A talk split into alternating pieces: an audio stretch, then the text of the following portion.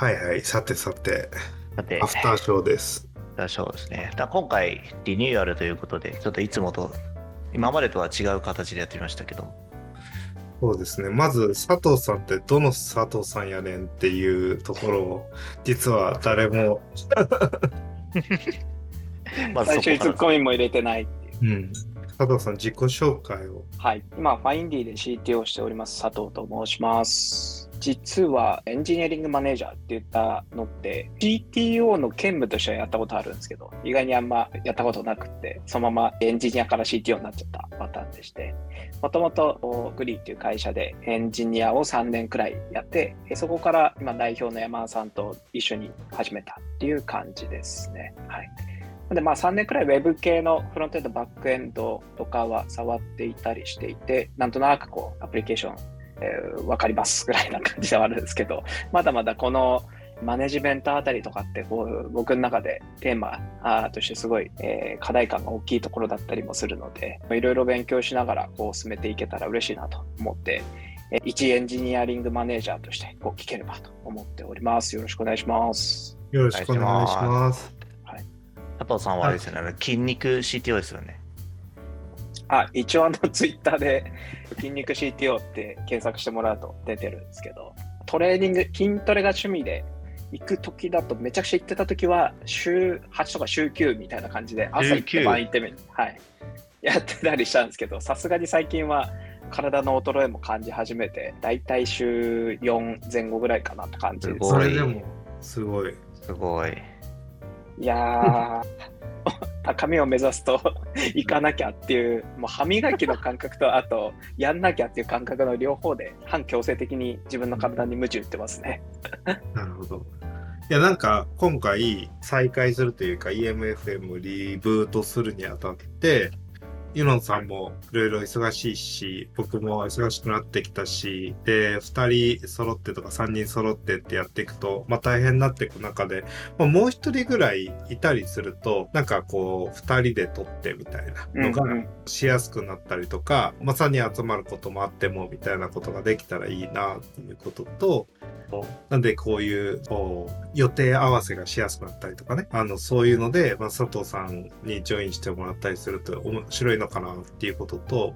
もう一つ、その、なんか結構学びみたいなことをテーマに、こう今までこう楽しいんですよ、エンジニアリングマネージャーっていうところから、少しこう、あ、役に立つね、みたいな、あところをトピックに沿って、パッパッパッとこう、話が聞けたりすると、新たにエンジニアリングマネージャーになった人にとって、なんか一個知識になったりするといいな、みたいな。そういう、そういうコンセプトにできないかな、みたいなことを考えて、リブートしようっていう感じだったんですけど、撮ってみてどうですかね、今回の感じ。あの今までフリーダムにやってきたのもそれはそれで楽しくて本当にいろんな話題に飛んでいきながら、まあ、最終的になんか最初に話したころに着地するとかまあなんか全然違うところに着するっていう、まあ、そういうのもすごい楽しくてあれはあれでよかったなと思うんですけど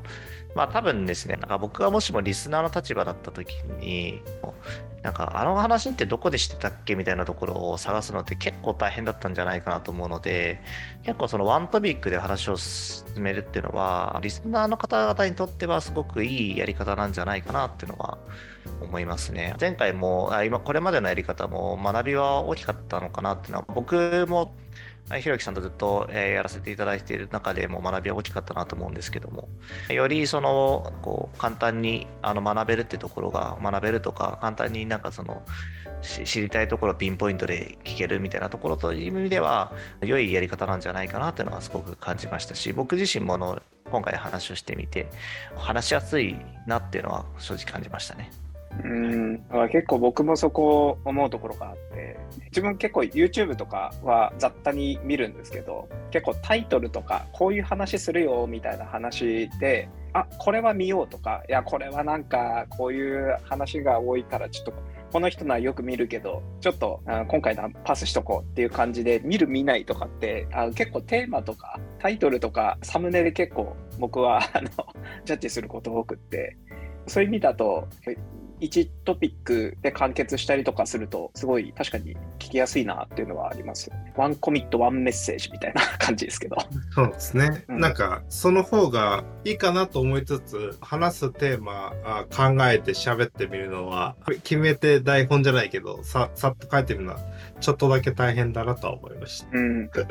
今回あれですもんね今までは割とこのこれだけ話すっていうこうタイトルだけその僕らの中でメモは持っててでそこから何を話すかっていうのはその場の割とテンションでこう決めていくみたいな感じでしたけど、まあ、今回からはね割とひろきさんはなんかこれを話すっていうのをかなりあの細かく台本を書かれていたので、まあ、今回あのひろきさんが全部こうも持ってきてくださいましたけども今後自分もこう花なんかトピック話そうと思った時にいやこのレベルでちょっと台本を用意するのは正直大変だなみたいなことも思いましたし。なんで、まあ、全然、あの、一定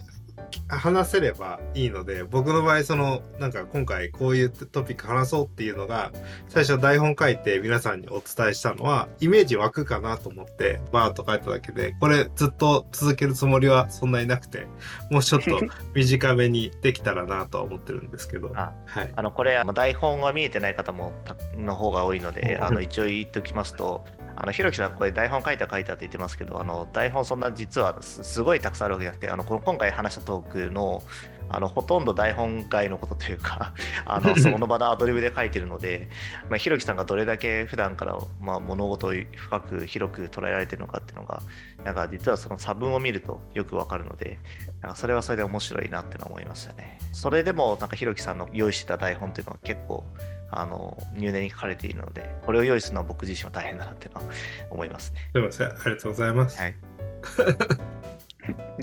さて、雑談というか今回リブートするっていうテーマだけじゃなくて、近況みたいな話も、ユノンさん、あの、多分 EMFM しばらくやってないから、あの、リスナーの方にお話できるといいなと思うんですけどユノンさん最近はどんな感じなんですか？最近はですね、えーあの大学院に行ってるっていうのをあの昔どっかの会で言ったんですけど、ビジネススクールに行っていてちょうどこの今収録が2020年2月28日にやってますけどもまあ M1 が終わって次にあの M になるってところなんですけれどまあ結構ハードな1年間で、あの特に皆さんは大学出た方とか、まあ、大学出てなくても、まあ、中学高校とかで、まあ、テストとかやったと思うんですけどやっぱりそのテスト1週間前とかなんかそのレポートの提出の時って多分すごい大変だったと思うんですですけどなんかそれがもうずっとその仕事もしながらそれもそういう状態が続いてたのであの1月とかはもうほとんど毎日深夜何時まで3時とかぐらいまで起きて課題やったりとかはあのグループワークをやったりとかっていうので、発表資料を作ったりっていうのでもうずーっとそういうことで追われていてもうあの死にそうにボロボロになりながらなんとか1年乗り切ったみたいなそんな感じでしたねすごいな。ためちゃくちゃ大変っすよね。めちゃくちゃ大変ですね。まあ僕もこれまでそのエンジニアとかそのまあエンジニアリングマネージャーとか VPOE としていろいろやってきましたけど、あのまあ自分の全然知らない分野というか自分のそのそこまで考えてきたことのないとか知らない分野だったので、なおさらその知識を最初にこう立ち上げるところっていうのが身につけるところからのスタートなので、それがすごく大変で、うん、なんか自分の今の仕事とまあ生きる部分もあるけど、直接的にそれを使う場面もそこまであるかっていうとそういうわけでもないところもあるので、なのでまあ2つ仕事を同時にやってるみたいな感じでこう大変でしたね。なんかそのビジネススクールの僕のイメージとしては結構その理系の、まあ、大学院とかでもそのレポート書くのとかあるけどその結構いろんな人とグループになってグループワークしての割合がビジネススクールって多そうだな。なんかいろんな各会社から幹部社員になるために MBA 取ろうとしてる人とかも入ってきててそういう人と交流しながらなんかしていくアウトプットのやつも結構多そうだなって思いながら見てるんですけど、その理系の、まあ、いわゆる大学院でレポート書いてみたいなものとか研究してっていうものと、なんかビジネススクールってなんか違うもんですか？そうですね、おっしゃる通り、やっぱりそのグループワークは非常に多くて、まあ3、4人とか、まあ多かったら6、6人とかで、一つのなんかテーマに沿っていろいろ検討したりとか、あの調べ物をしたりとかっていうのをやってやる機会は確かに多くてで、まあ、やっぱりそれみんなもやっぱりその仕事をしてるのでじゃああでしかもその授業もあったりとかするのでで授業が平日の10時とかに終わるんですよねなのでじゃあ11時からじゃあみんなで集まろうとか12時から集まろうとかそんな感じであのグループワークなので、まあ、必然的にこう やっぱ睡眠時間削られるみたいなうん。それはしんどいっすね。12時に集まろうがあるんですね。あ、集まろうって、まあオンラインでってことですね、基本的にオンラインでそうですね。はい、うんオンラインで集まろうって言ってうん集まって。でもこれオンラインだからよかったものの、うん、確かに。あのやっぱこの僕らはやっぱりコロナの後なのでそういうこうハイブリッドなこうやり方っていうのが選択できますけど、その前までだった人たちって本当に大変だったんだろうなっていうのとあとこれグループワークやったら絶対その後飲みに行ってるだろうなみたいな。うん そんな感じでみんなすごい大変だったんだろうなみたいな思いますね。はいまあ、えで、今度はじゃあ M2 ってことは何らかその研究発表みたいなものをするのがゴールだったりするんですか？そうですね、修論も書いて、その修論の発表というか、まあ、論文書いて終わりっていう形ですね。うん。で割とへ M- ー M1 の時に授業は取ったので、あの M2 は割と論文書くことに集中しながら、まあ、ちょっと自分の最後に興味のある授業を取って終わりみたいな感じにしようかなと思っておりますね。なるほどな。うん佐藤さんも理大学理理系の論文書いてって感じですもんね。論文書きましたね。僕、割と M2 になる前くらいに研究してたやつが、一回おじゃんになったんですよ。ほうほうほう。で大変だ。で1年目の 1- M1 の夏頃からスタートして、まあ、今後、その就論発表のためにどういうふうな方向でいくみたいなのを決めようとしたら、あそれちょっと無理になったわっていうことがちょっと起きてしまって、で新しくその先生とあのネタを話して、えーこの1年でできることなんだろうみたいなあたりとか、今までのことをどうやって活かしていこうとかっていうあたりを考えたりしたんですけど、割と新規で1年で成果を出すみたいな。あーで、論文も書かなきゃいけないから、1年ぴったり使えるかっていうとそういうわけでもないし、うんうん。実質やってたのを半年から9ヶ月分くらい研究して、そこから結論の方に持ってこうとするときに、うんまあ3ヶ月ぐらいかけてなんやかんや論文書いたっていう感じですかね。うんうんうん。まあ割と自分で蒔いた種が咲かずに 枯れてったっていうところが僕もハードなところであったんですけど、まあ、自分の場合は先生にサポートしてもらいながらうまく卒業まで行けましたって感じですかね。なんかもう一回大学院やってくれって言われ、行きたいなって思いあったりします？佐藤さんは。えー、そうだな。どっちかっていうと超高生でおもろい授業とか、なんかこの先生の話が聞けるとか、なんかそっちの方はめっちゃ興味あるんですけど、なんか研究としてこういうところ深めたいなっていう欲は僕は一回でいいなって思ったって感じかな。うんうん。なんか東大の先生、めちゃめちゃ面白い先生ばっかなんですよ、やっぱり。どこかこういい意味でこうぶっ飛んでるというか、はなんか、あれ、俺この本読んでたけど、その先生の講義聞けて、かつ、めちゃくちゃ面白いっていう体験とかもあったりしたのと、僕がちょっと若い頃はこういうこともやっててね、みたいな、ああー、それなんか本に書いてあったな、みたいなのが、あの、追体験できるんで、なんかこう、半分僕の中でアイドルになってるみたいな 感覚でもあったんですけど、やっぱ、あの、面白い内容書いてる人の講義も面白かったりとか、まあ一方で そうでないものもあったりはしたんですけど、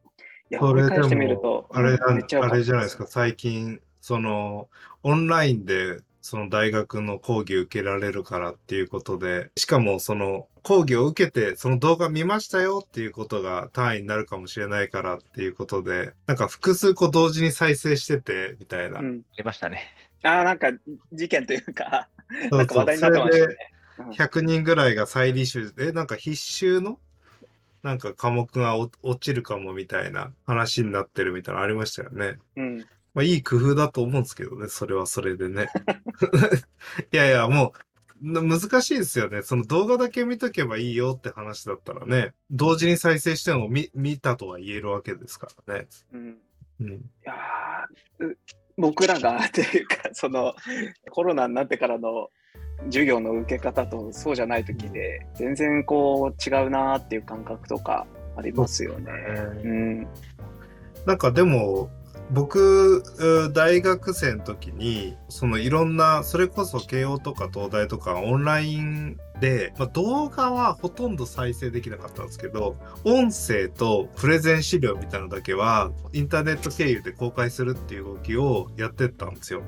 ほうほうほで、それがあったのって、そのじ授業で YouTube とかもなかったんで、本当に自分たちで配信システムを作って、みたいな感じだったんですね。村井先生の授業とかもそうだし、う。うんうんうん。なんかそういうのがあって、で、それはね、すごくいいなと思って、自分の大学じゃ受けれないし、ししかも自分のペースで見ていいし、だからそういう意味では、その、オンラインで受けれる授業がたくさんあるとか、選べるとか、それがアーカイブになってて見れるって、なんか最高だなと思うわけですよ。その、今の環境、学ぶ、学ぼうと思ったらね。うんうん。うん、だけどなんかどうなんですかねだもう一つの価値としてそういったその人とグループで一緒に何かやっていくとか知り合いが増えるとかそういうのもあるじゃないですかうん。そういうのがなんかね希薄になっちゃったらそれはそれでかわいそうだなとは思うんですけどね若若い人たちというか今大学生の人たちがね確かに。ああ、そうだな。あのビジネススクールでもやっぱりその授業だけ受けてるのってあんまり意味がないというかもちろん意味があのゼロではないんですけど、うんうん。まあ、それもあるけどやっぱりそのビジネススクールになぜ行くのかっていうところの一つとしてはやっぱネットワーク作りとかその関係性を広めていくみたいなところもやっぱり意味としてはあってまあ普通の大学であってもあると思うんですよね。やっぱりその自分一人でだけで授業を受けるってことじゃなくて、まあ、他のいろんな人とつながりを持つことによって、まあ、今後の人間関係とかその人生を豊かにするっていうのはあると思うのでその学習するとか学学ぶってことだけに偏りすぎてしまうのもまたちょっとその大学の意味がちょっと薄れてしまうよなってのは思いますね。うん、なんかアウトプットした方がいいっすよね。そのアウトプットする過程で人と知り合うから、うんなんかそういう意味で言うとそのグループワーク的なものがないとアウトプットにならない状況っていうのもそのまあそのね社会人大学生とかだったらそそれは仕方ないなと思うんですよね。だけどアウトプットを通じてつながるみたいな観点で言うと別に大学の時に別に自分たちで仲間作ってなんかアウトプットするみたいな活動もできるわけでそういう意味でなんかそのせっかくインプットしてるんだからアウトプットできるみたいなところも合わせてやった方がなんか本当はいいんだろうなとか最近その人材系のデジタル人材どうしていったらいいですかとかあのそういう系の話の話を聞くことが増えるんですね。若い人とかもそうだしそのリスキリングみたいな観点もそうなんですけど。やっぱ人間ってこう筒だからアウトプットする口がないとインプットしないしなんかインプットしないとアウトプットできないからそこら辺のなんかいいサイクルみたいのをちゃんとこうつけてあげた方が、まあ、勉強するだろうしそういういいペースというかでのその、ま、学べる環境づくりってそういうもんだと思うんですよね。なんでそのそういう僕比較的そのさっきのスクールとかのやつも自分から見に行ってたからだからメールとかも送れるんですよ。これってどういうことなんですかとかこういうこと考えてきたんですけどとかあとその大学の時だとネットワーク作りっていうわけじゃないけどいろんなそれこそ未踏の人たちと集まってなんかあのああでもないこうでもないみたいな話とかししてたりしたのとかってちょっと面白かったなとか。うんうん。うん、なんかそうすると大学っていう枠だけじゃなくてこうアウトプットする場とかコミュニティが生まれる。んでなんかそういうのがねあのちょうどあのグリーミクシー世代なんでね。あのグリーがまだ SNS だった頃のミクシーがまだ SNS だった頃のあれをやってるんで僕はそのグリーでなんかその大、えー、と未踏の人とかと出会ったりとかしてなんか勉強会したりとかそれがまあどんどんミクシーに移ったりとかそれでいろいろやってたりしたんで、なんかそういう大学っていう場に限らずこうネットワーキングしてアウトプットしたりインプットしたりする場所があったりするのって、まあ、好きなんですよねコミュニティとしてはね。だからそういうのが、ん。うん、の価値って大学ってすごいあるなと思うからなんかそこがねちゃんといそういう体験できてるとねいいんだろうなと思うんですよね。わ若い人たちがこれコロナでなんかその価値が損なわれちゃって一部の人しか享受できなくなっちゃったりするしたんだとするともったいないなとは思うんですけど昔からそれって結構もったいなかったなと思っててみんな漫然と大学行くじゃないですか。うん。はいはいはいはいはい。だからすごいもったいないなと思ってて1個の授業って多分なんか4、5千円するんですよね。多分 その1時間の授業と。だからまあ、私立とかだったらそのぐらいになるし、その国立でも数1000円近くするんじゃないかな。ね。うん。そうなんですよね。だから僕も結構その授業を受けてて、なんか気がついたら同じ人とばっかり喋ってるってことに気づいて、これはやばいなみたいな思って、ちょっともうちょっとこういう関係広げなきゃみたいなことを最近こう強く感じてるってところで。すごい大学大学生みたいな。そうそういや、本当大学生なんで。なんですよね。僕もすごいそれあるなと思ってて、大学院の時思い出すと、割とインターン、アルバイト、あとは就職活動での出会いみたいな、うんあーので、割と就職活動のコミュニティみたいなところで、今でもこうやり取りする人ってそこそこいるんですよね、実は。え大学院もあの3、40人ぐらいしか実はいなかったんで、一学年分で。うんうんだから、まあ、かつそこまでこうやり取りするって言っても研究室の同期とかはいるんですけどだから就職活動ですごい使ってあの友達多かったなっていうのとあとさっきの話なんですけどアウトプットする場っていう感じだとうちがその僕専攻したのは創造情報っていううんあのコンピューターサイエンスの一種なんですけど、どっちかっていうとなんかこう何かをアウトプットしていくに本当に作るっていうクリエイティブインフォマティクスっていう名称で専攻だったんですけどなんか物を作るっていうことで実践工房っていう授業があの結構大きい単位もらえてかつ外部の人からもアドバイスもらえるみたいなビジネススクールっぽいような あそれのソフトウェア版みたいな感じでやったのもあって外部生も結構多いあれですよね、確か。めちゃめちゃ多いですね。あの、ほとんど半分以上くらいが外部だと思います。先生がたまたまそこを兼務、兼任してる先生とかは、あの、いたりしたんですけど、基本的には外部の大学から大学院変えてくるっていう、まあ僕もそうなんですけど、っていう人が多かったんで、いろんな大学の、そのなんか優秀な人たちがさらに集まってくるみたいなうん。感じで、特にあの手動く手動くタイプの人が結構多いというかそのやっぱこうそういう系の interdisciplinary でいろんな大学院に選んだタイミングでそれぞれのところから来るみたいな人がいるとなんかヘッドファーストでその真面目にその研究やってますだけじゃなくてなんかクリエイティビティ発揮してものに作ったりとかそれが仕事になったりとかこう理論だけじゃなくてソフトウェアになったりとかなんかそういうのの多い人たちというかそのが学学部というか学類というかなんていうんですか、うんうん専攻？先行。のイメージですけどねなんかその佐藤さんのおられたところって。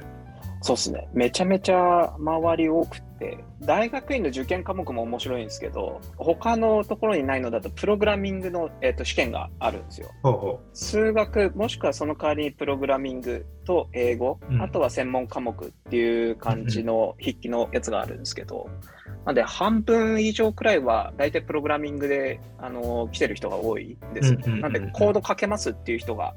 えー結構大多数みたいな。数学得意で来ましたっていう人もそんなに多くはないんですけど、まあ、なんか実装力めちゃめちゃ高い。あの確かにあ未踏ってこんなんたくさんいるんだと思ったけど会社始めてからあ未踏がたくさんいたコミュニティにいたから未踏多いって感じたけどそんなに未踏っているわけじゃないんだっていうのを。はい、思いましたね。そんくらいあの何でも自分で考えてアウトプットして、えー、と物を作ることができますっていう環境で2年間あの過ごさせてもらったって感じですかね。うなんか僕もその今ユノさんの話聞いてとか佐藤さんの話聞いて思ったのはあの大学大学院時代のなんかこう会おうと思ったらいろんな人に会えて会えそういう人に会ったら楽しいなみたいなやつってちょっと最近そのいろんな人に会ってるもののなんかそういうワクワク感の中で会ってないなっていうのはちょっと思ってなんか関係ない文脈でいろんな人と会ってみるのいいかもなってちょっと思いましたね。うんうんそういえばなんか未踏の人たちもそうだし自分で起業しててとかあとその筑波だったら、えー A- AC 入試の人？あのとかあーの人たちってやっぱりまあ面白い人たち多かったしなんかでそれのコミュニティみたいなのにいるとまたなんかいろんなところからそういう人が集まってきてるからあのそういったコミュニティの人と会うのってちょっと最近、えいろんな変わった人に会会う会うことできてないなーってちょっと反省しましたね反省しましたっていうかちょっともうちょっと会いたいなって思いましたね。からなんか自分の立ち位置知るみたいな感じで、あ、なんか俺こういうことやってるけど、あ、そういう世界もあるんだとか、うんなんか同じような領域でちょっと違うことやってると、あ、なるほど、そういう考え方最近抜けてたな、みたいなやつとかって、うん。やっぱ外の人に会うとすごい感じますよね。まあ、うん。今日のこの場とかもそうだと思うんですけど、社内だけで閉じちゃうと、あの、すごいもったいないし、かといって、社内のメンバーがおあのおろそかにしてもあれだし、まあ、絶妙にたまにこう外に出てくっていうのはチャレンジしたいですよね。ユノさんがこうやって大学に行っていただいていろんな人と知り合ったらなんかそういう人とつないでまたあの連鎖的に知り合いが増えるみたいなのもあるかもしれないし、うん。うん、なんねか本当にこうつなげてつないでいける人とかつなげていけたりすると面白いですよね。うんうん。そうですね、なんか本当にもう知り合いがもう爆発的に増えていくというか、そのもう本当に今までなんか全然関係性のなかったような分野の人たちとも、あのた例えば僕がもうあのゲーム業界にいますけども、そのエネルギー業界の人とかもいるし、うん。広告業界の人とか、まあ、商社の人とか、まあ、本当にいろんな人たちとこう話をする中でもう自分と全然知らない違う分野だからこそ全ての情報が新しくし、まあ、逆に向こうからすると僕のやってるゲームとかエンターテインメントってところもすごい新しいところですごい興味がお互い興味持ってる話が聞けてあそれだったらこういうところあるよねみたいなさっきの佐藤さんのおっしゃったような話が本当によく行われてるのでそういうのがからこうまず創発されて新しいビジネスであったりとか新しいコミュニティが生まれていくっていうのはなんか日々あの感じるしなんかそういうことをこれからもやっていきたいなっていうのを思いますね。やっていこ やっていきましょう やっていこまあね、今う。回でもそういう意味ではね佐藤さんも入られてこう、うんこのポッドキャストもまた新しく新しい風が吹き吹いたっていうのはすごくポジティブな話なのかなと思いますね。ちょっと新しい角度で、はい、僕も風をぶち込んでいきたいなと思うんで、ぜひよろしくお願いします。はい。お願いします。う。よろしくお願いします。じゃあこのぐらいにしときますかね。はいはい。はい。またあ次回、えーどこかでお会いしましょう。ありがとうございましたありがとう。ございましたあり。がとうございました。